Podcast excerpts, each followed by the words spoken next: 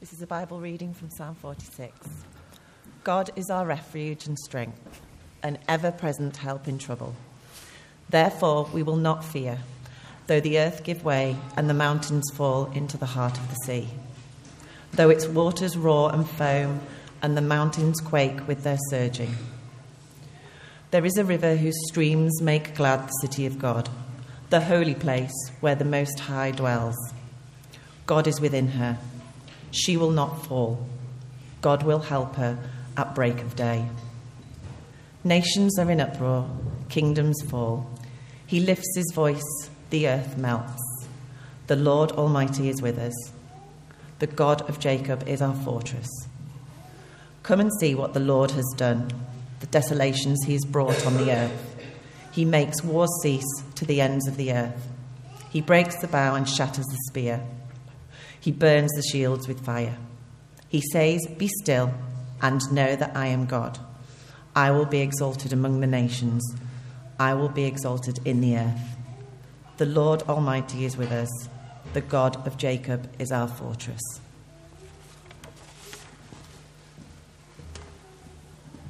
Thank you so much, Melissa. And uh, let me add my welcome to that um, of Neil's. Let me lead us in a prayer. Lord God, your Son is called the Prince of Peace. Would we see him today as we look at your word? Amen. They shall not grow old as we that are left grow old. If I should die, think only this of me. In Flanders Field, where the poppies blow, World War I produced so much poetry, didn't it? And a lot of it uh, is poetry that we still know very uh, well today. A poetry that, as you read it, takes you right back to the horror of that war. You can just imagine trudging through the mud, cutting yourself on the barbed wire, seeing the festering sores. No wonder they called it the war to end all wars. Uh, reflecting back on uh, that war um, in 1919, the poet Yeats uh, wrote uh, a, a, very famous uh, stanza. He said this Things fall apart, the centre cannot hold, mere anarchy is loosed upon the world, blood dimmed tide is loosed, and everywhere the ceremony of innocence is drowned. The best lack all conviction, while the worst are full of passionate intensity. I wonder those were Yeats's reflections, but don't they feel so much like our reflections these days too? Uh, the Guardian newspaper actually looked at that and they said uh, those words have been used uh, not just to talk about the First World War, but to be talking about uh, the Vietnam War, uh, the election of Donald Trump. Um, but actually, even as we read them, it feels like this year anarchy has been loosed on the world, doesn't it? As we turn on the TV, even in the past few hours, the ceremony of innocence is drowned. We resonate with Yeats's words. Uh, and yet, uh, if that's our experience, it's also the experience uh, of the, the psalmist, the person who wrote that reading that Melissa read for us. Um, you see, the Psalms are the kind of poetry book of the Bible, and they are written about real life. Uh, the, psalm, uh, he, the psalmist, he writes uh, that he's got a sure and certain hope even in the worst case scenario. He talks about the earth giving way and the mountains falling down, little number two on your sheets. And yet he says there is a refuge. Uh, like refugees uh, look for somewhere to shelter, uh, this is a refuge.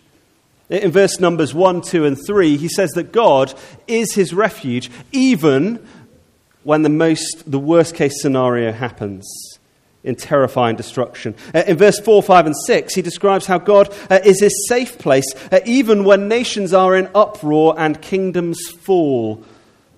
And again, that's an image that we're very familiar with, even in these last few hours, aren't we?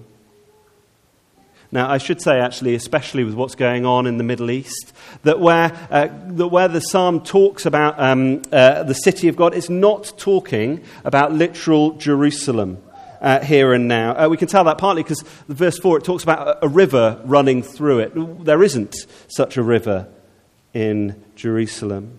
Rather, the city of God here is talking about the people who have God as their refuge. A group of people who look to God for their refuge and see Him as their safe space. Uh, the psalm, in other words, talks about a God who, who's not standing aloof, but right there, ready to get his hands dirty, to roll up his sleeves, to get involved in the things of this world, to be a safe space for his people. In uh, World War I, George Powell wrote what I think is uh, probably the most optimistic song um, that, uh, that's ever been written. Pack up your troubles in your old kit bag and smile, smile, smile. Uh, he, he, used to go up and down the, uh, the front lines singing it with the troops to encourage them.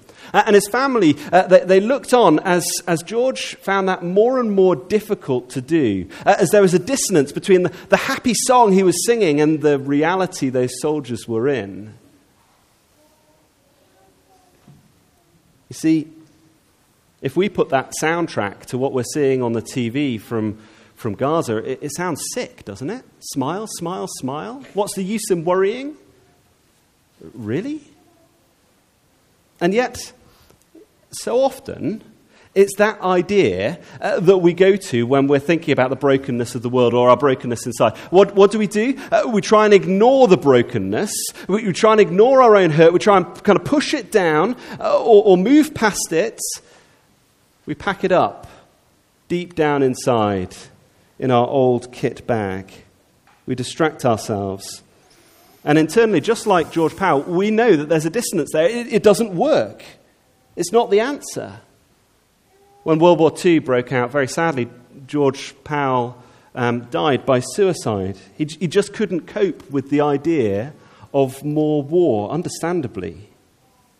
But you see, in contrast to the old kit bag, this psalm says, No, throw your troubles on me. I will be with you, even in that place of trouble, even in that place of hurt, and once more, one day I will remove it from you. The promise is that the Lord uh, will remove all that causes war and bring justice to it. He says that in verse 9, doesn't he? He speaks of how wars will cease. But he does it in a strange way. Verse 8 says, Come and see what the Lord has done, the desolation that he has poured on earth. The desolation when he's trying to stop wars? How does that work?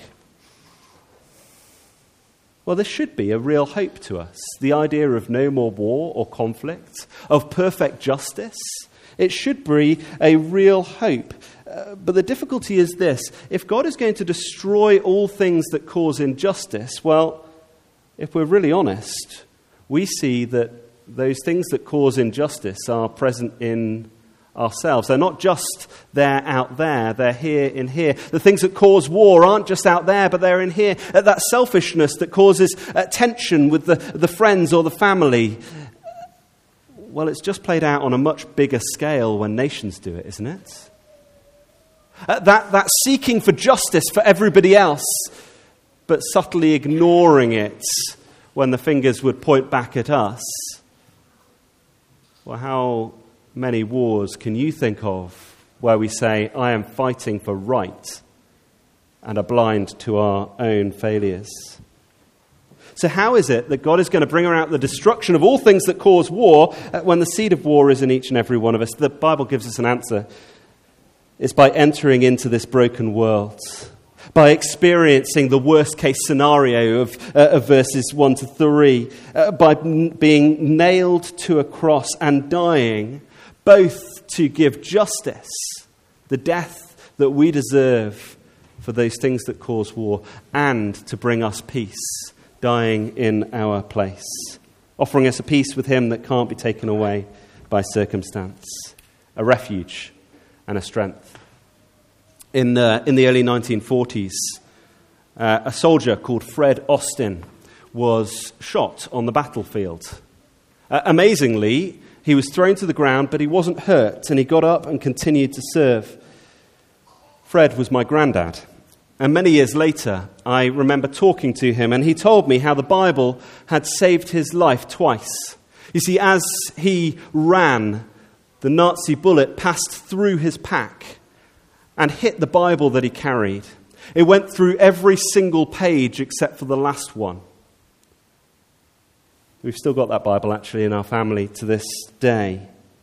But Grandad spoke of how the words in that Bible had told him of a Saviour who had done for him exactly what the Bible itself did. Uh, he knew that the causes of war were as, strife in, uh, as rife in him as they were in anybody else. But he also knew a Saviour who offered him forgiveness and justice, taking the punishment that he deserved, offering him a life that he didn't deserve. You, you see, that day, that physical Bible took his bullet and offered him life. But the Jesus of that Bible had already taken his punishment and offered him peace with God. I started with a poem. Let me finish with one. A war to end all wars. That's what they said by 1918, with so many dead. The notion of peace so strong in their head for 21 years until it too fled before a Third Reich army of terror and destruction. 1.5 million bought in by conscription, sent to fight with a deep conviction that evil may be fought and brought to extinction their hopes, their futures, their lives they gave. The young, the old, the nervous, the brave, on Flanders Field where poppies grow. Once more they marched forth row by row. The war to end all wars? Oh no. For here again our loved ones go to pay the ultimate price, and today we honour their sacrifice, theirs and that of those who suffer in ways no one knows, but as we do, a feeling grows where is the peace their sacrifice owes? For here we are in 23 with scenes of war on our TV, Europe, Africa, the Middle East. We ask ourselves, could it just be? To change for peace could mean changing me personally. You see, Peace is a battle that rages in all of us, wanting justice, needing forgiveness. A justice says, I have been wronged, I'll make it right, I'll bring my vengeance, I want to fight. But that spiral continues night by night, bringing more hurt and injustice into the light. But peace can come from knowing one who stops this spiral we begun and offers justice through his only Son, who took our injustice like a sponge, was nailed to a cross on which he hung to offer forgiveness to everyone. That brings peace out there and peace in here. Peace to offer a listening ear, peace to turn the other cheek, a peace that's willing to be meek. A war to end all wars, said the song, but now we honor those who are gone and as we hear the warplanes throng, where will you find the peace for which you long?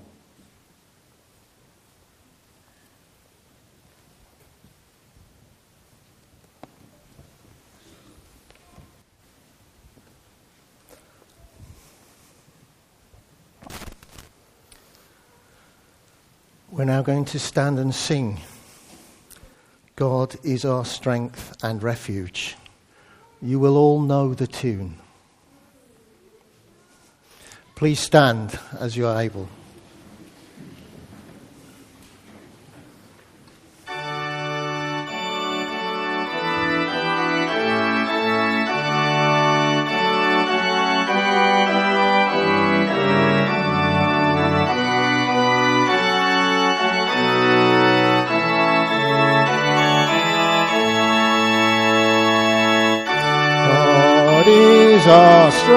And refuge, our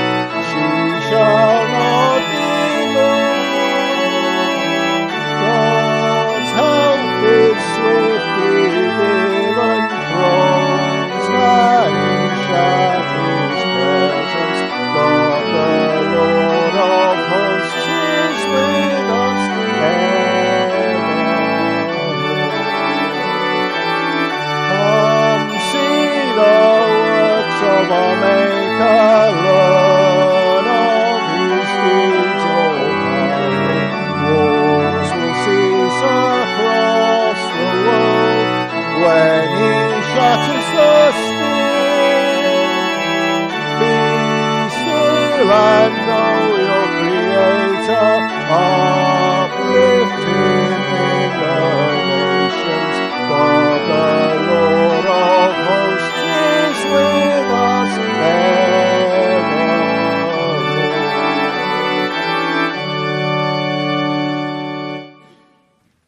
Please be seated, and Helen is going to lead us in prayer.